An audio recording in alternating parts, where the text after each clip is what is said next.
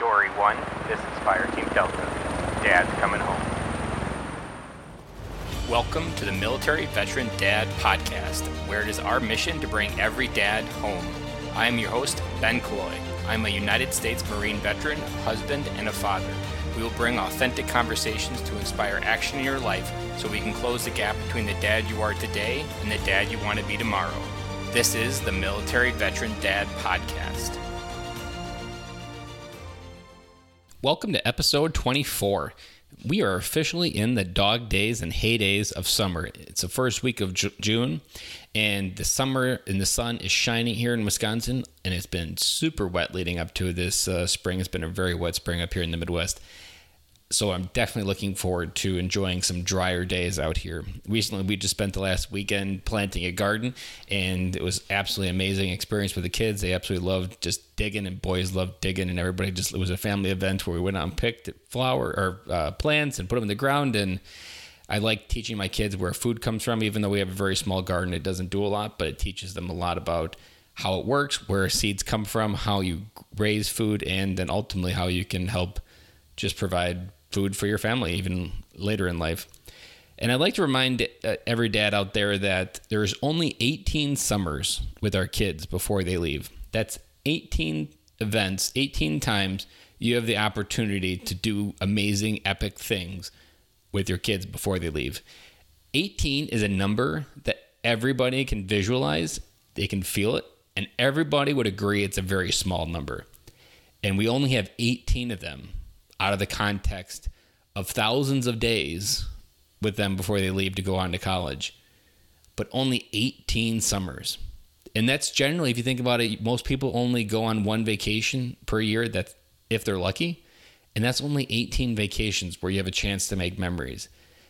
And I challenge you this summer: make sure you're you're bringing adventure. Make sure you're bringing new things. Make sure you're expanding your boundaries, their boundaries, and just doing more epic things and creating more experiences than you are things because it's the experiences and memories that are going to take you through life and them through life that they're going to remember. It's not going to be the toys from the birthday, it's not going to be the toys at the pool. It's going to be the memories you make at the pool of them jumping, them jumping off the diving board. All of those are the memories that people are the kids are going to remember. And as we remind dads in every podcast, kids spell love T I M E and those are the things that they're wanting in the summer, not the other things. So remember, 18 summers is all we get with our kids.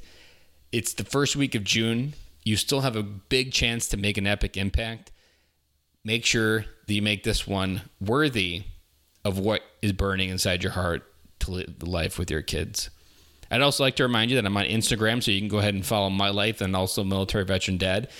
My life is on at Ben underscore Killoy, K I L L O Y. And the military veteran dad handle is just that at military veteran dad. Don't forget, we also have a Facebook group now where you can join and become a conversation after the podcast. And I'm a big believer that men aren't supposed to do life alone.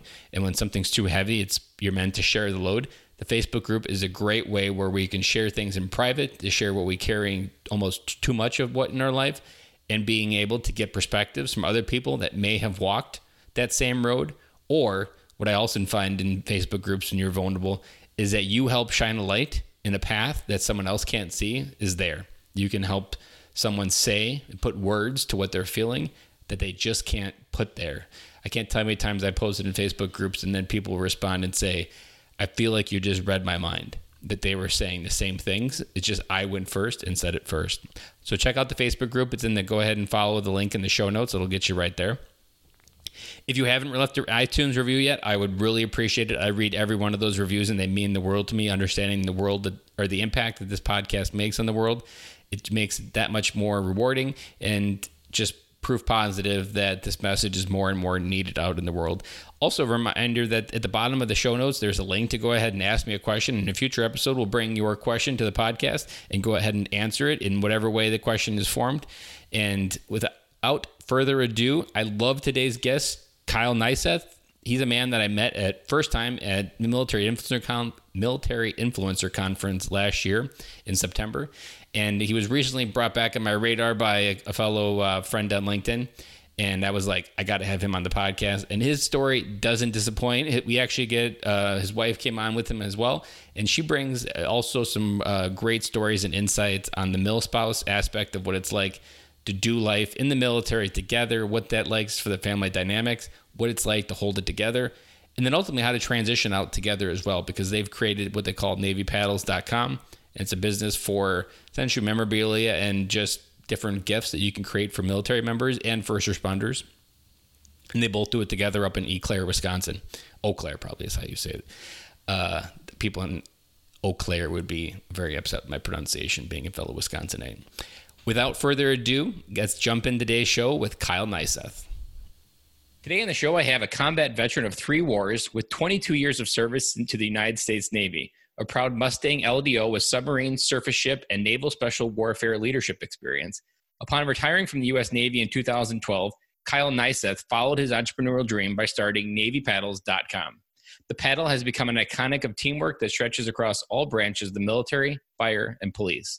This business provides unique, customized, handmade wooden products to the military, fire, and police to serve as a way of honoring their achievements and remembering milestones.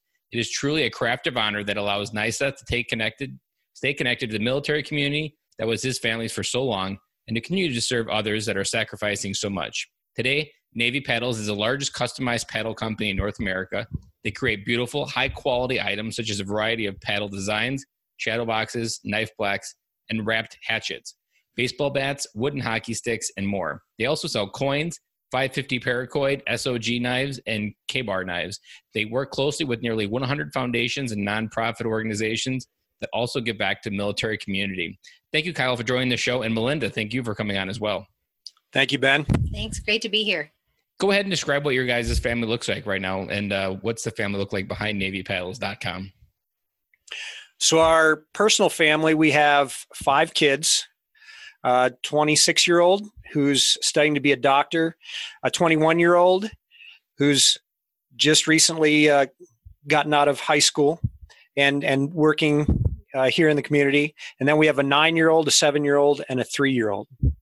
You really got the the span there. Uh, you you, you kind of scare me because I'm I'm at three kids. And I'm thinking about four, but really on the fence of whether I want to increase the chaos of the, the harmony that we have right now. Mine are seven, four, and three. Any advice for me when, when make the leap from three to four? Because I feel like three is the norm for America, and four is like the edge of crazy, and five is like you're just completely outside the norm and you're doing your own thing by then. So, in my opinion, four and five are no different than three because they start to take care of themselves. That's the same opinion that I have. I don't know whether it was right or not, though, because I haven't validated it. I often tell people with new parents, I'm like, one kid's crazy because you have no systems to deal with a, a child. You create systems and processes, and then when you have two, they all break because they were only ever designed for one. And then when you get to three, if they're pretty timed out, and ours are about two years, there is enough space where they kind of start to pay attention to each other. They start to kind of mutually play with each other.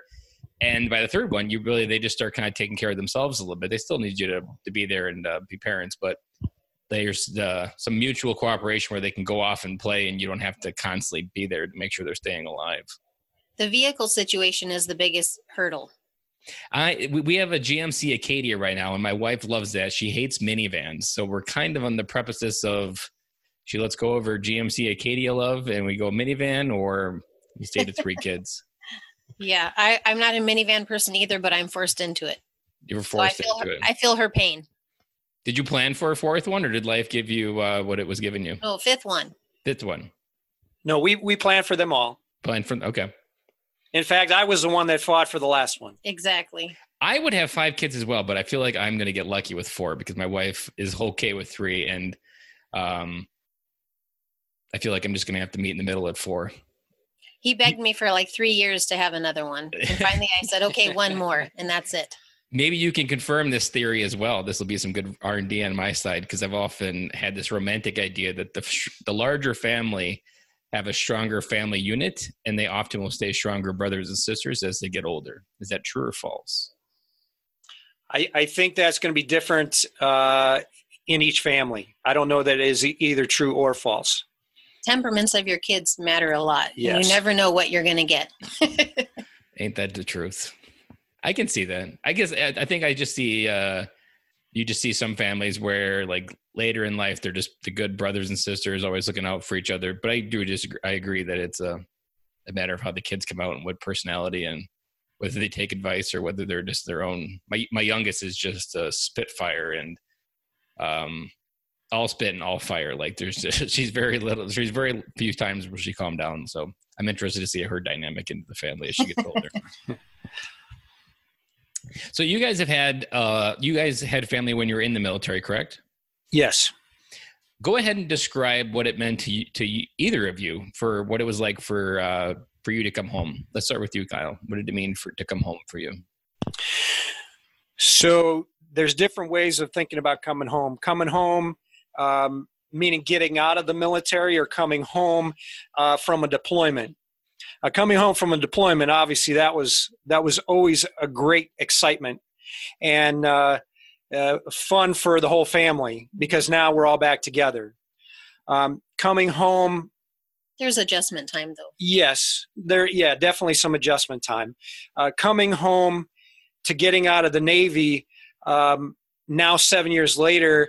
At first, we did it and we thought it was all great. Now, looking back at it, um, the the opportunities and the experiences we had with our military family, the people you worked with, and that that you did weekend fun with you know barbecues and and the Boating. kid boating and the kids christmas parties and and the easter egg hunts and all the stuff that's focused around the family and the military. Now you're out in the civilian world and we didn't have any of that.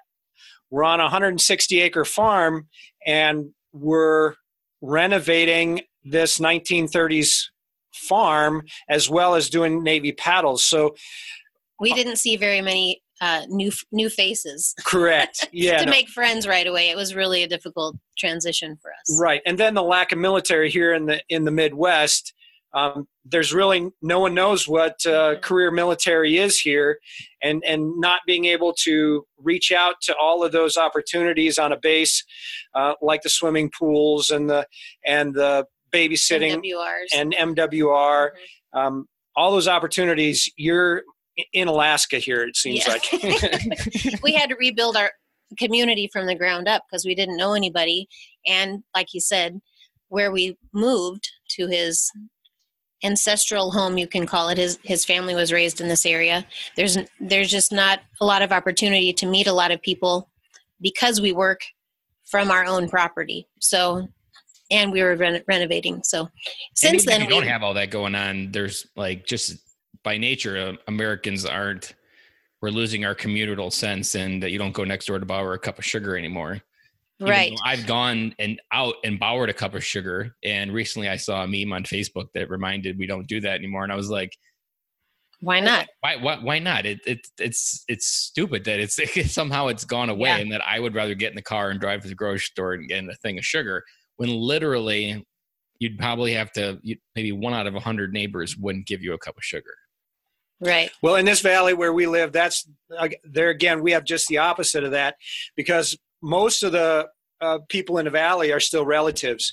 So I just got a text message today um, from Dennis Nav Albright said, uh, "Hey, come get some eggs. The the chickens are overproducing." He, he has distant cousins all up and down this valley that we live in, but it's a farmland community. So we say they're our neighbors, but you know they could be a mile away. It's not like we can just walk over there, go for a little stroll on the road with our kids, and and play with the neighbors. We don't have that. You have to plan a play date. You know, the kids say, "When are we going to have a play date so I can have a friend over?" Because you have to plan it. You can't just say, "Go out and play with the friends on the block."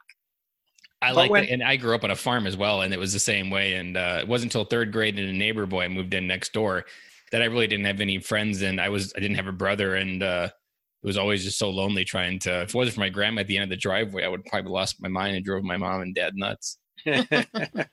yeah. Since then, our kids are a little older and the younger ones, and they're involved in sporting activities and things with school. So we've been able to get a little bit more of a hometown feel and, and grow some roots in the area. But um, but we are very busy with our business, and that doesn't leave a lot of time for socializing and making friends. You know, when you're an adult and you move to a new place, you don't go to school every day to make Mhm. friends you're you're not little kids where everybody wants to make a friend now everybody that you meet are grown-ups and they are just as busy as you are and so building a friendship from scratch as an adult when you move to a new area is a lot more difficult than for kids I agree. And for me, uh, I never had a lot of friends, so I was always just had this paralysis of being able to talk to people. And I often wish like the best TAPS class for me would have been going on a field trip somewhere and being forced to have random conversations with some objective that the teacher set out for us to accomplish, and just getting extremely comfortable with talking to strangers because that's I'm sure as you learned like. You, you can't move anything forward unless you're willing to talk to people and it takes a skill and you got to make time for it and just talking to people, you can clear so much clutter out of your life from your head and everything. But you got to talk to people is a trick there. Yeah, and, and in today's age with social media and cell phones, you almost feel guilty to interrupt someone that's clicking on their cell phone to actually have a physical conversation with them because they're off doing something else. And when you have typically the mother and the father both working in the in a household now your your family gets stretched in two different directions so when you do meet in the middle and you all come back together it's like whoo what do we do now you Yeah. know so it's, it's a lot different today than when i was growing up or when we were all growing up um, our, our our our society is much different Much different. And I don't think it's bad, but it definitely cr- takes a conscious effort of a changing parenting mentality to usher our kids into a world that we can barely keep up with ourselves and that is moving at a faster pace every day than anything we ever had to deal with. absolutely if we could go back to when you were coming home, uh, there's a topic on the podcast we talked about where like you see those coming home videos and there's like that pre-tension between you can see on their face in the moment that the the blindfolds are usually lifted or they, they make eye contact with their dad or mom that that tension is gone and their hearts are are uh, they lift that weight that they've been carrying on their heart. And that kind of creates like a honeymoon phase for like that you're glad to be home but then you're trying to transition past that honeymoon phase and you can kind of get stuck sometimes when you're trying to fit back into life when um, especially for you melinda where there's when you're when he's gone you had to create systems and processes to, to deal with life without him. And then he has to come back in and try to reintegrate into those processes. And no matter how much the honeymoon or the honeymoon phase and how great it was it still eventually weighs out. And then it, i think uh, many dads have told stories of creating conflict in that moment. Any advice for that moment Well, he, every time he'd go on a deployment, he would he would warn me and remind me that when I come home, I'm going to be a jerk. Just just remember that. well you get turned on you know you get turned you get clicked on it's now deployment mode you're on an 18 hour day on a submarine or whatever schedule you get on on a surface ship or on a naval special warfare deployment you're on 24 7 you don't get turned off it's not like you get a break you don't Mhm. get to sit down and relax and and have a weekend off so i think that's a lot of times what guys forget about when they come back is they got to turn off deployment mode mm-hmm. and relax a little bit. relax a little bit and know that melinda or your spouse is taking care of everything and you haven't been there so don't critique what she's doing because she had it and she did it and she did a great job. She might not have done it the way you wanted it done but she held everything together all by herself kids and everything house family and you weren't there. Now you got to take a step back a little bit and say okay i need to fit in back into here. Don't just expect that it's me driving the bus here again. I got to fit back in myself as well as your other spouse has to understand he or she needs to give up a little bit so you can come back together as A team. a team.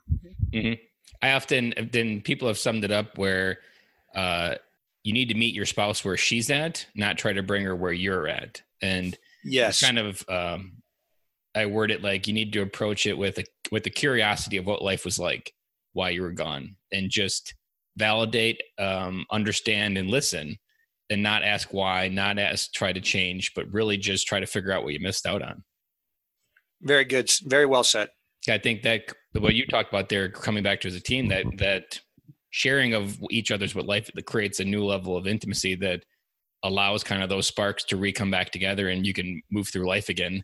The bad part is it's only a, a time bomb and then it eventually comes back and you get deployed again and you got to go through the cycle but i think understanding how the patterns and which way to perceive but almost every dad that's come down that's come home has given the advice that you've really got to just meet them where they are and especially at the kids level because they dealt with things that you can't even imagine even though you dealt with things that they can't imagine.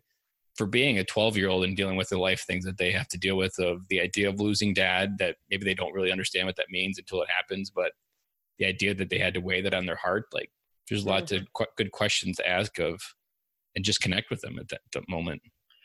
I, I, think also naval special warfare um, has, and I think is reaching out to the all the militaries, but specifically with naval special warfare, they've come up with these couples retreats after deployments, mm-hmm. and and they it's a, just a, a, fun weekend for reconnecting. a couple to reconnect and and figure out that there's things that happened and it's an opportunity for the couple to just talk about it and and rekindle that connection. So then when they go back to the kids if they have kids they can then focus on the kids and they're not focusing so much on themselves and the, and the things that that uh, you know happened with their day-to-day life. So i think that's a great opportunity that a lot of service members don't realize is out there um, that they need to tap into. Yeah i was recently just watching a video on linkedin today and uh, the guy was like we spend three months preparing for transition, but we spend 10 months decompressing or 10 days decompressing and eventually just a bunch of check boxes that don't actually do anything to reconnect you back into, especially as a reservist. I often, uh, I don't think I've had any reservists on yet, but I think they got it the worst because they have like this, they have an ecosystem of different worlds that somehow have to live together and they're so different, but at the same time, they have to figure out how to get it together. Mm-hmm when those uh, moments for reconnecting with your kids is there anything any advice that you'd share on what worked for you well to reconnect back into their lives? I would say you can't rush it. Mm-hmm. depending on the age of your kids and the length of the deployment you have to rebuild sometimes with with the kids. That trust you know you've been gone wow now you're back. And if they're really little um, they may not they may not remember a lot about you, which is very sad to say. You mm-hmm. have to rebuild sometimes. And if, I'm sure that can be hard being a dad because then you're dealing with the guilt of leaving and the guilt of your kids not knowing who you are. And that can create a lot of uh, bad thoughts, I can imagine, in your head of guilt. Now, being seven years past all that, though, um, our nine year old although he knows really nothing of the military, um, he looks at what I did because now he's learning about it in school. In pictures. And pictures. pictures. And I think the pride for him of knowing that this is what my dad did. My daddy was a soldier. Yeah, makes him very proud, especially at Veterans Day and at uh, at these other different uh, celebrations. So I think that's I, I, I glad I'm glad I gave him that to pass on. Um, is the pride of giving back to your country, and so he feels very. Um, he feels special. Yes, patriotic. Yes. He well, feels the connection to you, even in a way that he doesn't understand, but he knows it's there. Correct when we go to different events and they'll ask you know all the veterans in the room to stand and they clap for the veterans he sees his dad gets to stand up and everyone claps. And some of his friends saw that and they're like oh your dad was in was a soldier? You know so then he yeah he was. So he gets really proud about that. I can imagine that uh enhances almost the the superhero complex that yeah exactly. their dads of just being able to conquer the world. And uh it's hard to imagine like when you've when you've got that kind of relationship how that will impact their life and uh, your legacy is how they remember you long past when they call you well they'll always call you dad but long past after they're out in their life doing their own thing of how he remembers that and how it shapes his life it's those little moments kind of get me goosebumps in my arms because they're the moments where the magic will happen 20 30 years later down the road but you really have no idea what you're doing you're just hoping you're all making the right deposits in the right bank accounts to to build great adults. Sure. And one thing that I did on deployments for my older ones is back in the 80s, they had these crazy things called beanie babies. Or they still have beanie babies. They haven't okay. the universe yet. They, they started out in the 90s, I guess, and with McDonald's, and you had these beanie babies. Well, there was this one patriotic blue bear that had a, a red, white, and blue tie on it, and I named him Mr. Gambini. And so Mr. Gambini would deploy with me. And so I would write letters in the perspective of what Mr. Gambini was doing so they could they could kind of get a a, a, a, glimpse. a glimpse and a connection of the different things that I was doing at a kid level um, story almost. I got to ride on a tank today. Yeah, type thing. You know, not not dive into the deep stuff that I was really doing, but I could have fun with it and send them letters. And I think they really enjoyed that. And and what you're doing there is kind of like entering their imagination to what they can understand, but somehow conceptualizing it to something that they know something's different, but at the same time it makes sense to them. Sure. What are some of the simplest things you've done with your kids over the years that they remember years later that you can't believe? At every podcast, we talk about how kids spell love T I M E, and it's the simplest things that they'll remember years past that you didn't actually think was a memory they were going to remember. What are some of your favorite ones over five kids? Oh gosh. um, choice of words. Yeah, I, I that was probably the for my oldest ones. I I took her to the Teen Choice Awards. I think I was the only guy in the whole auditorium at Universal Studios out out in San Diego. No, Los Angeles. Or Los Angeles, and uh, you know you had uh, screaming teenagers everywhere. exactly, um, and then we uh, had Gwen Stefani uh, with her band with bananas, doing her her her march in between the the aisles. So it was a fun event. Uh, I think she'll always remember that. Um, she she thought I was pretty cool dad to to take her to something like that. It's like going to a Taylor Swift Taylor Swift concert. Yeah, or exactly. Something crazy where you got a bunch of crazy teenagers around you and you're just having like this out of body experience. Like, what did I just do?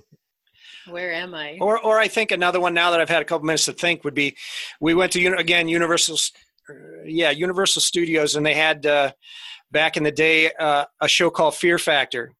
I remember that. Mm-hmm. And and so you could audition for Fear Factor there at Universal Studios, and so she wanted me to audition, and so I did, and and cra- eat, crazy eat gross things, yeah, crazy crazy things, crazy enough. I got on there. so you got through the audition, or you got on the show. I got on the. They had a local show that they did that was different than the one that they put on. Ah, got um, it. On TV, it was just a local one, but it was filmed every single day at Universal Studios, and you could audition to get on, and I was on.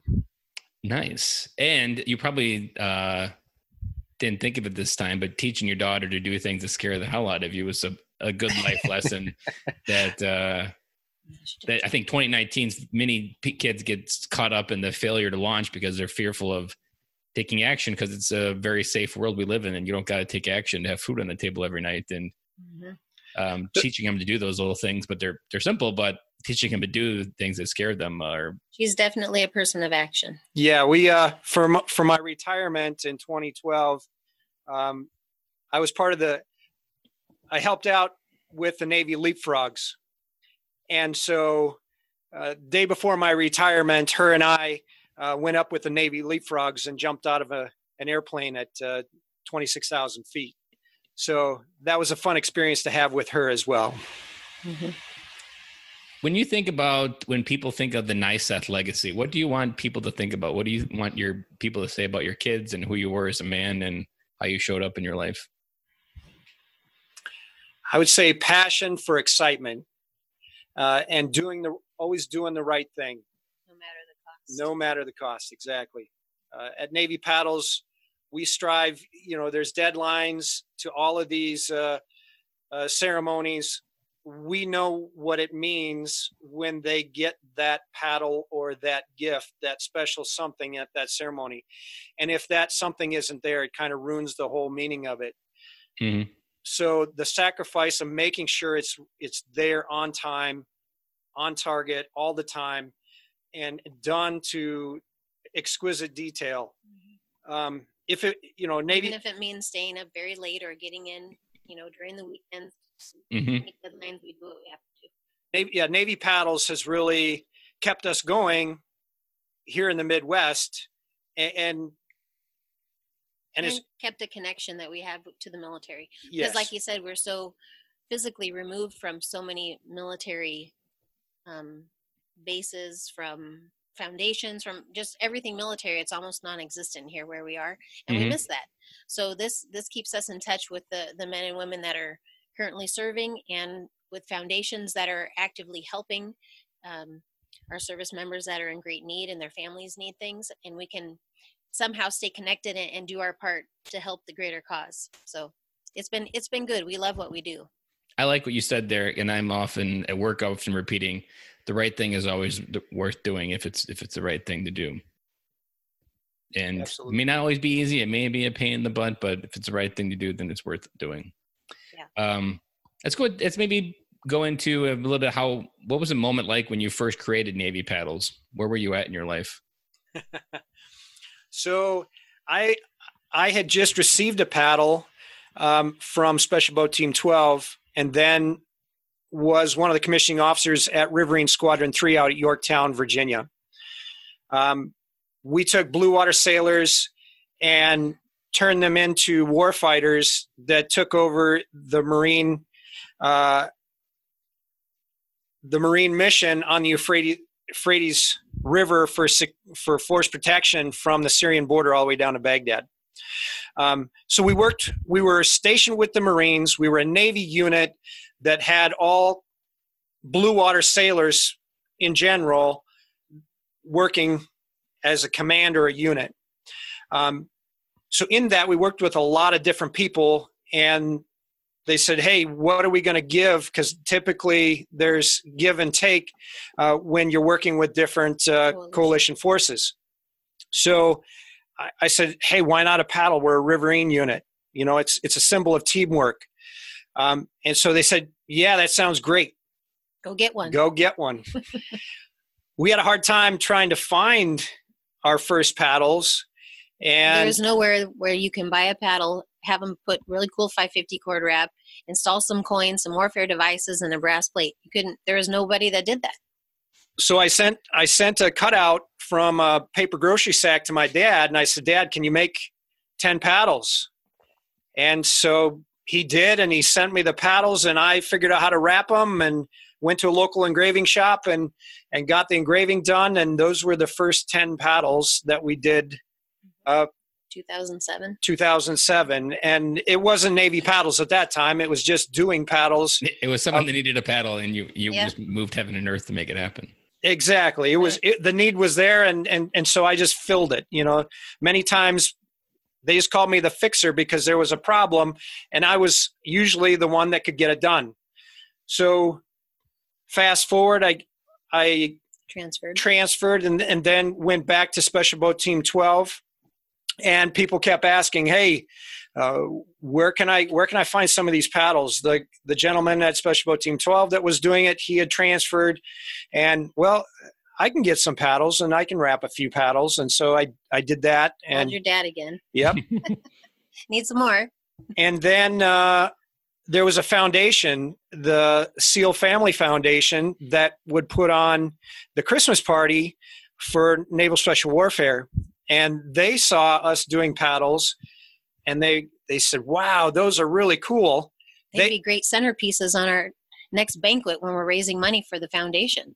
And and so Can we get 50 of them? yeah so that's what we did and so it kind of started out with the foundations with that then and then you know you're you're pting on coronado and and you got these paddles that that the seals were using doing the surf passages but they would get busted because they'd get flipped over in their zodiacs and so these busted paddles would float up on the beach and i'd pick them up and i'd put them back together and and and you know Decorate them. decorate them. So here's an authentic paddle, Navy SEAL paddle that was then given to the again the the seal family foundation donated and and they would have people pay as much as five thousand dollars Mhm. for this piece of history uh, because of the the meaning behind it.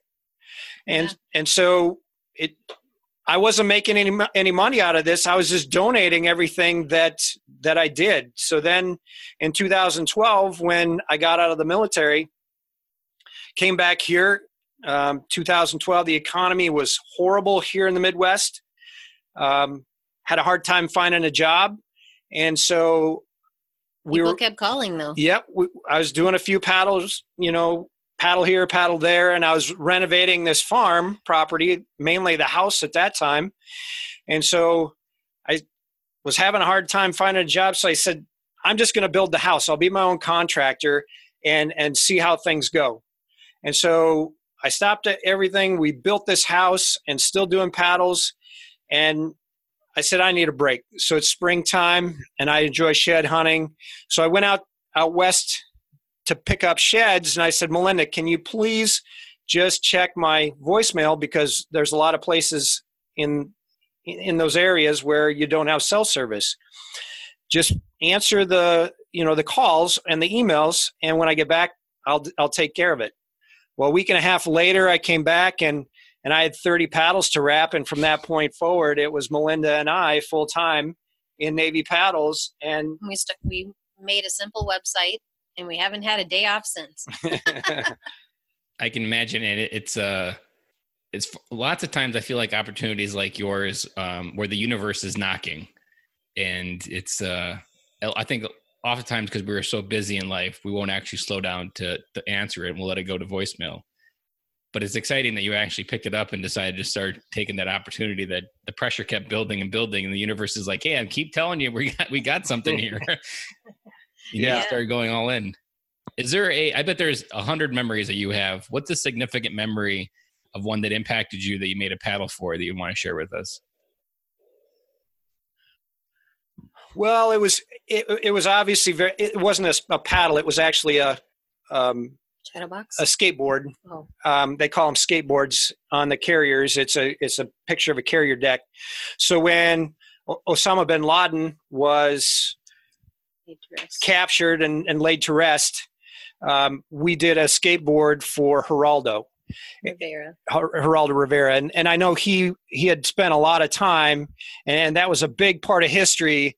Um, Tracking him down as a reporter. right and and and all of that as a nation that was a big big time for for our country um, i think the some of the best paddles that i do are for maybe some of the younger guys because they they put so much energy into it and they're so passionate at what goes on them that you know the younger guys that get them i don't think they realize the meaning behind them quite yet.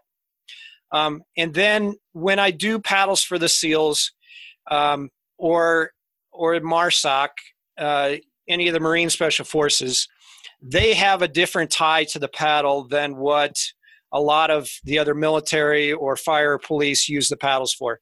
So there's a hidden message between a lot of the the paddles that we do for the SEALs and MARSOC, and and they do an amazing job. You know, they there's a meaning for every piece of of um, warfare device to the poem on the back to the color of the wrap Mhm.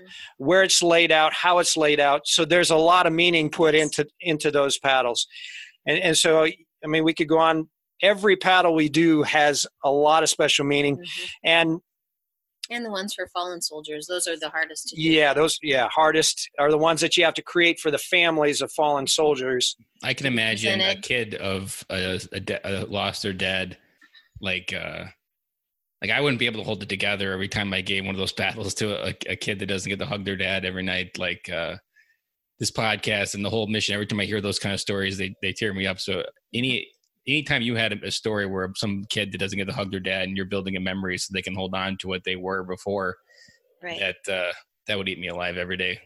And on some of them, one of them was for, a, she was just a young girl in the army.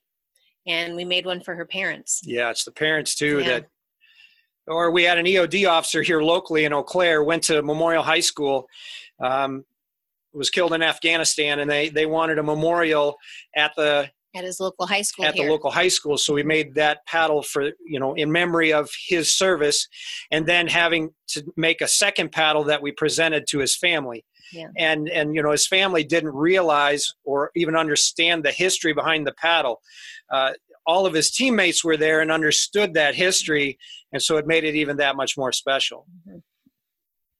Yeah, and I can imagine uh, that you start to realize that uh, what you're doing is, is is hard work, but at the same time, it's it's work that uh, you're giving pieces of of a legacy to someone that you once it's out of your hands, you have no idea where how it's going to impact someone. But each paddle is going to tell a story far beyond the moment you created it, and that in itself will be a legacy. That there are I don't know how many paddles you've put out into the universe, but each one of those will be some type of story that allows um, someone to keep talking. There's a one of the there's a Disney movie Coco, and it wasn't until I, rewatched it recently with my kids that uh, I realized part of when we lose a service member is a little bit like the movie Coco and the, and how the um Mexico celebrates the Day of the Dead. That as long as someone keeps talking about you, you'll never be forgotten. And Right. you still a paddle is that way around. to facilitate that. yes absolutely So even a lot of our paddles, uh, you know, we've got kids that uh, their dad passes away, and now there's a couple, three kids, and so there's only one paddle, and so now they want more paddles made because all the kids want the same memory, and how do you divide that? Mhm. You know, um, or like my own, my own father, he was in Vietnam. I grew up with you know the, those Vietnam guys until here recently they did not want to talk much about their military service. When they came back they did not have the same same uh, you know treatment when they came back as as what many of us did. And so it, my dad always had this box in in the cigar box. Yeah in the closet up on the shelf with all of his stuff in it you know his patches his his ribbons his dog tags his medals. medals and and different trinkets that he had. And so i i had mom get that out of there one day and and we snuck it out. Yeah. Put it all on a paddle. For father's day yeah. and he was blown away you know because at that point he knew that his career his legacy of his military service was going to continue on at that point. Where if that if that box would have stayed in the closet it would have just stayed in the closet. And then when he passed away sure it might have ended up in another somebody, closet somewhere. somebody else's closet yeah but no one's Mhm. going to remember what Yeah. what did grandpa do? Yeah the, the story stops telling. Like people don't start talking about it. Is it's almost like a coffee table book but this one hangs on the wall. Yeah. That uh, it starts Exactly. conversations and you, we've talked a little bit about legacy and i've really come to realize in the podcast uh, many veterans in active duty we get so hung up trying to figure out what our legacy meant and what our service meant. And what i like kind of about the, the paddle idea is it offers a little bit of finality to your legacy that you kind of sum up your legacy as your service in the paddle. And once we transition out it's over. There's nothing really else we can impact the world with our with our service. It's something we can continue to talk about and what it means to us. But i think a lot of where we struggle to come home is switching to legacy of our family is the next one so and oftentimes like having this the paddle transition to recognize okay this is my service it's now over and then working on your next paddle which is in many ways your family and your kids and there's a quote that i often repeat in the podcast from billy graham that he talked to stadiums of 60,000 people and he would have had a greater impact in this world if he spent that time with his kids. And I think that's often where we fail to switch from one mode to the other as dads that um, we can ha- we can take everything we learned in the military and transition it into civilian life and be the leaders in the family, create teams in our family, teamwork within the paddle of with our family that our kids are are the next legacy that we need to work on crafting. And I like how the the way your the paddle symbolizes as uh, on the wall it allows you something to reflect upon in a positive way generally. It doesn't allow you to keep maybe thinking the same horrible thoughts of why i died and someone else lived and since yesterday was memorial day i, I was reflecting that uh, I've often took the challenge that um, I didn't go to combat, but I still had the same mindset that other there's kids out there that don't get to hug their dads, and with what I do with the podcast and what I do as a dad in my own life is to create a legacy of my family that is worthy of that sacrifice of those dads never coming home. And they died so that I can hug my kids every night. And I need to make sure that I'm always present and there make sure that that sacrifice doesn't go in vain. Absolutely. Go ahead and tell us a little bit about uh, what's the future look like for Navy Paddles and yourself. So we continue to grow every year. Um, Mhm. we are expanding a bit, um, trying out different uh, opportunities, but it's just getting the word out there. Obviously, we're Navy paddles, and a lot of times people in the Army or the Air Force or the Coast Guard, uh, not so much the Coast Guard, but we've started to win them over. They think it's Navy paddles, that's not for me. Um, it's, it's just a bad marketing ploy on my it's a, part. It's a bad brand name in the beginning. Yeah. We should have called it something different, but we were Navy all the way, so you know, a Navy paddle. but we do make paddles for all the branches of service Yes. and firefighters and police officers and joint chiefs of staff and the Pentagon, White House, the Surgeon General's office. DEA. yeah, So it's just getting our name out there, I think, is the bigger idea behind this. And and letting people know that there is a legacy, their history in the military is a big part of why we're here in America. Mm-hmm. And that if there weren't the men and women that sacrifice to do what they do, we wouldn't have the freedoms that we have here today. And so that in itself needs to be memorialized in some in some form or fashion for their family. And so that's why we call it our craft of honor. yes, Um, we want them to be able to, we're not here because of us. We, as you heard, we're here because there was a need and there's all these memories that need to be uh, proudly displayed. exactly. hmm So, And everyone's so unique and everyone's worth remembering. Yes, absolutely. You remind any- me of how I often cry on the Fourth of July for the similar reason that it's it's all just kind of surreal on the Fourth of July when I'm just watching, which is for America like as kumbaya as, as a holiday of any day where kids are laughing, kids are screaming, mm-hmm. everybody's just a, a, a euphoria of happiness, and I often will cry just because of the feeling of like people around me have really no idea the what it's taking and what people are sacrificing right now for this reality Right. to be there. exactly. I get goosebumps every time when the parade goes by and the flag goes by because it's it's a surreal moment that happens every year for me. Mhm. When you see the the paddles and everything coming together, how do you try to instill that into your kids as teaching them the lessons that you've learned from Navy paddles as far as make help shepherd shel- uh, shepherding them into their own life and figuring out who they are as adults?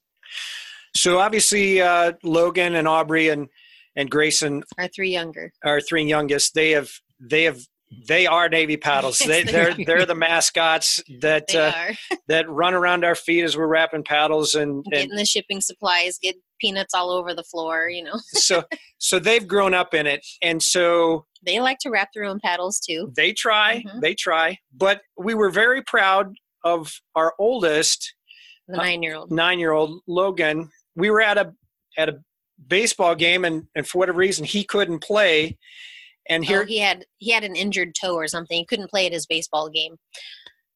and so um, everything here in the midwest for the most part is done in cash and we didn't have any cash at the moment in our Mhm. pockets and he wanted some concession stands well A drink and some candy. You know.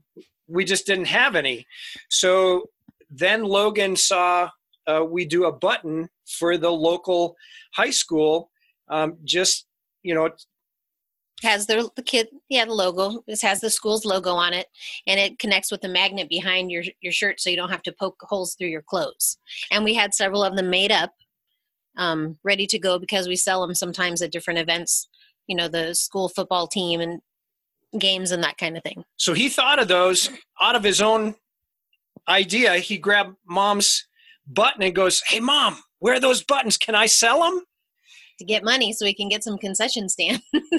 so so that's he proud went. Jack moment right there. yeah, absolutely. So he went around and I sold. told him how much to sell for the big ones and the little ones, and he went to all the people on the bleachers, and he came back with a wad of cash. so then he says, "We need to make some more of these so I can sell them again in my other games." So we we did. So we had him take some of the money he got from selling those buttons, and we made more, and we charged him what it cost to make them, and we wrote down what profit he had from that, and now he has so many more to make and he gets to keep all the profit because he's already paid for the materials on these newer buttons. So he's learning entrepreneurship a lot. Talk about And a moment you have no idea where it's going to lead, but it can't lead to a negative place. Like teaching Right. him to understand where wealth comes from and that it can come from nothing. From you doing something. Yes. Bring value to the world and people will return it with money. Yes. So then he was watching, and where he saw this, it was on some kid YouTube thing. Um, the survival bracelets. Mhm. How to make a survival bracelet. With 550 cord, which we just happen to have thousands of rolls of 550 cord of every color. So he comes out and goes, "Hey, Dad, can you show me how to make a a survival bracelet, 550 cord bracelet?" I said, "Yeah. Why? I'm gonna make them and sell them to all the kids at school." So we started taking orders. Oh, Chloe wants um, a Packers colored one, and Zoe wants red, white, and blue. He was bring. He'd come home with different orders of different colors of bracelets that he had to make. Now, most of them he was just giving them away, but every now and again he'll come up with a legitimate order. Yeah. Um, we had uh, Rocky Mountain Elk Foundation uh, at one of their banquets. They wanted uh, these 550 bracelets to give out to the kids, and so I told Logan, I said, "Are you in business? Are you going to do these these 550 cord?" So he helped make the 550 cord bracelets that uh, went to the Rocky Mountain Elk Foundation banquet. Yeah. I like that. I should. Do, my daughter is seven, but she's extremely crafty, and she's already making a whole bunch of like uh, jewelry and stuff. And uh, she it, she's she'll do. It was the silliest stuff she makes. Like she made these little paper arm casts out of construction paper, and apparently everyone wanted at school. So she came that home that night and she pumped out like six of them. And they were just these paper things that went around their arms, and she had them in her backpack, and she was making sure she counted them all because everybody wanted one. That uh, I'm probably missing out on an opportunity there for her to to figure out where money comes from. I got her thinking about the job. She understands that you do jobs and people will pay you for jobs, but being able to take an individual idea and to capitalize it like that, I believe is the a good gift to give kids, especially in 2019, because of the way the default society teaches that life works. When, especially as you're an entrepreneur, you realize there's an entirely different path that people don't talk about Yes. that can be more fulfilling, can have more freedom, can be less about materialism, but more about memories and um, spending time with your family and Mhm. all that that goes with it. A- and I think the military person is set up to be that entrepreneur just by the lifestyle that they lead within the military because there isn't the option to quit. Mhm. So we're we're bred or, or we're taught different instincts that leads you down the path very easily of being an entrepreneur because you have to do for your family and you have to do your job and so taking uh, an idea and turning it into money that gives you more opportunity uh, You is have the work ethic already to go with it exactly to succeed. so I, I think TAP classes i from what i'm seeing now when i got out they they were only pushing jobs. Kind of like high schools you get a you get a good high school education you get a college education and then you get a job. Mm-hmm. No one teaches you you you go to the military and then hey think about starting your own business. No one no one pushes people or service members down that road so much. I'm hearing differently now and so i'm i'm glad to see that That's good. And I often hear like statistics within franchisee owners that uh, like 30% of franchisees that are open these days are military veterans because there's a systems that you just copy and you can become successful. And we already know Right. how to take a system and, and just repeat it. And that's what we're good Mhm. at. Exactly. And, and I think it's, well, it was hard for me to take my experience and translate that into terminology that spoke to people here, local businesses, so I could get a job in 2012. Um, they just saw my military experience. They didn't see all my project management experience. Mhm. They- they- Organizing action. Exactly. They couldn't see is just military uh, experience, which really translated into project management experience, which you know is really probably where I should have sought to, to do. But you know, hindsight's always twenty twenty. So as we wrap up here today, I've absolutely loved this conversation. I'll give you both a question, both from the same perspective.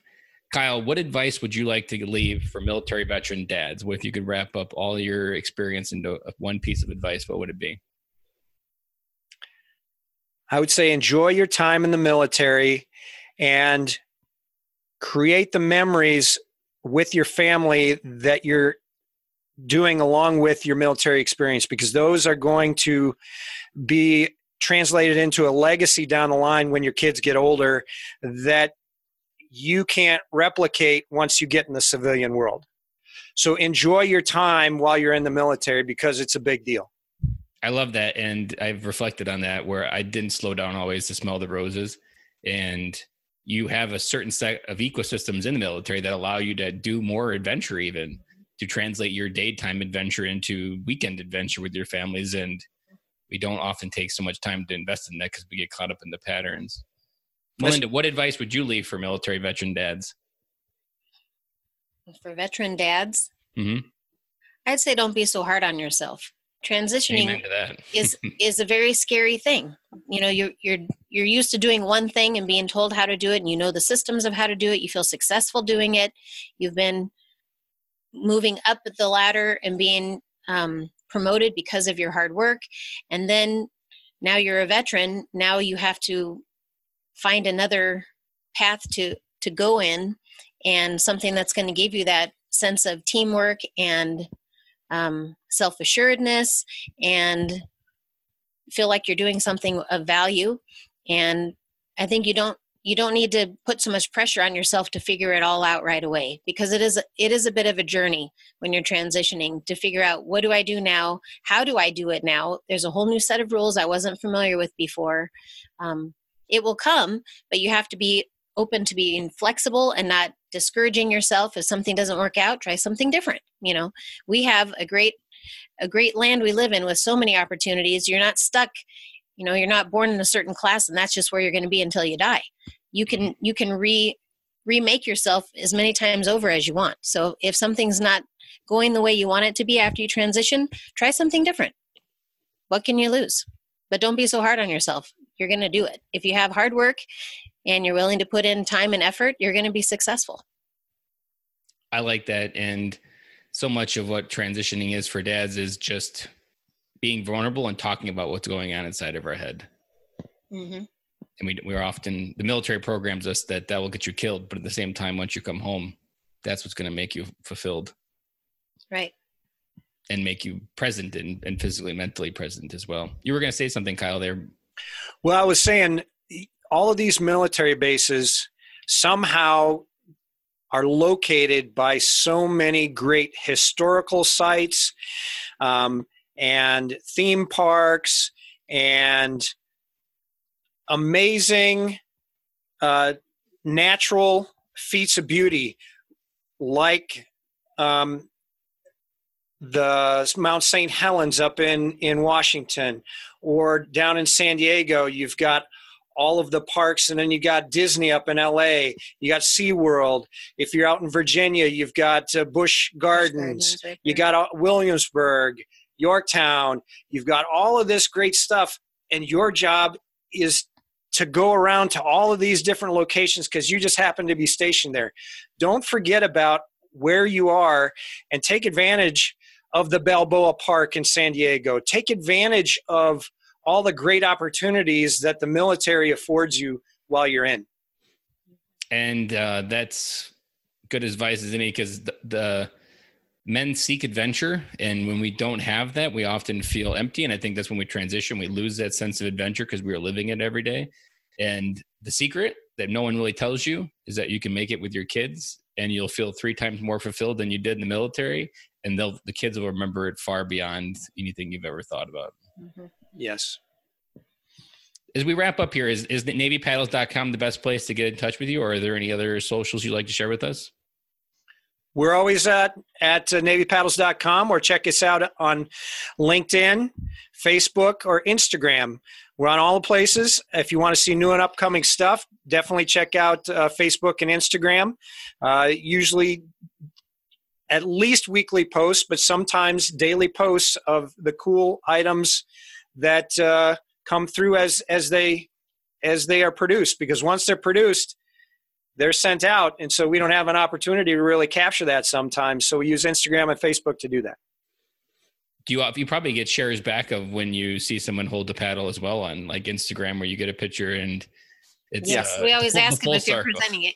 We ask for pictures. When you present that can we get some pictures? We want to see you know the other end. We work so hard to make it pretty for them. Now we want to see it being presented so we can get that that final um, appreciation of it being given it's almost probably like each one is like a little bit of a child that you take it from the raw point of wood and some of them you are. give it, they're you so give it character you give it you give it lessons you give it uh, wisdom you give it fatigue and then you got to let it go into the world and then you got to start all over again.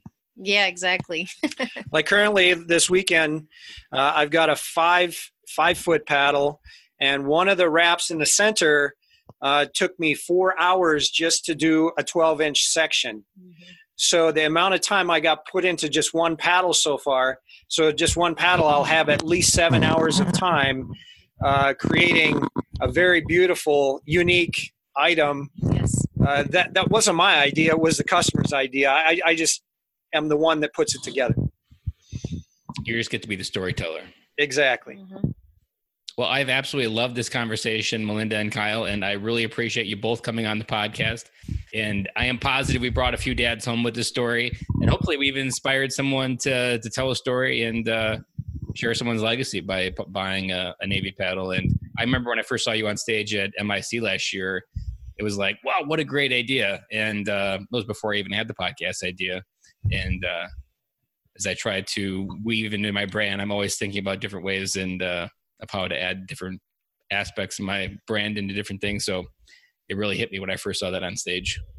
Cool. Thank you, Ben. Are you going to Military Influencer Conference this year?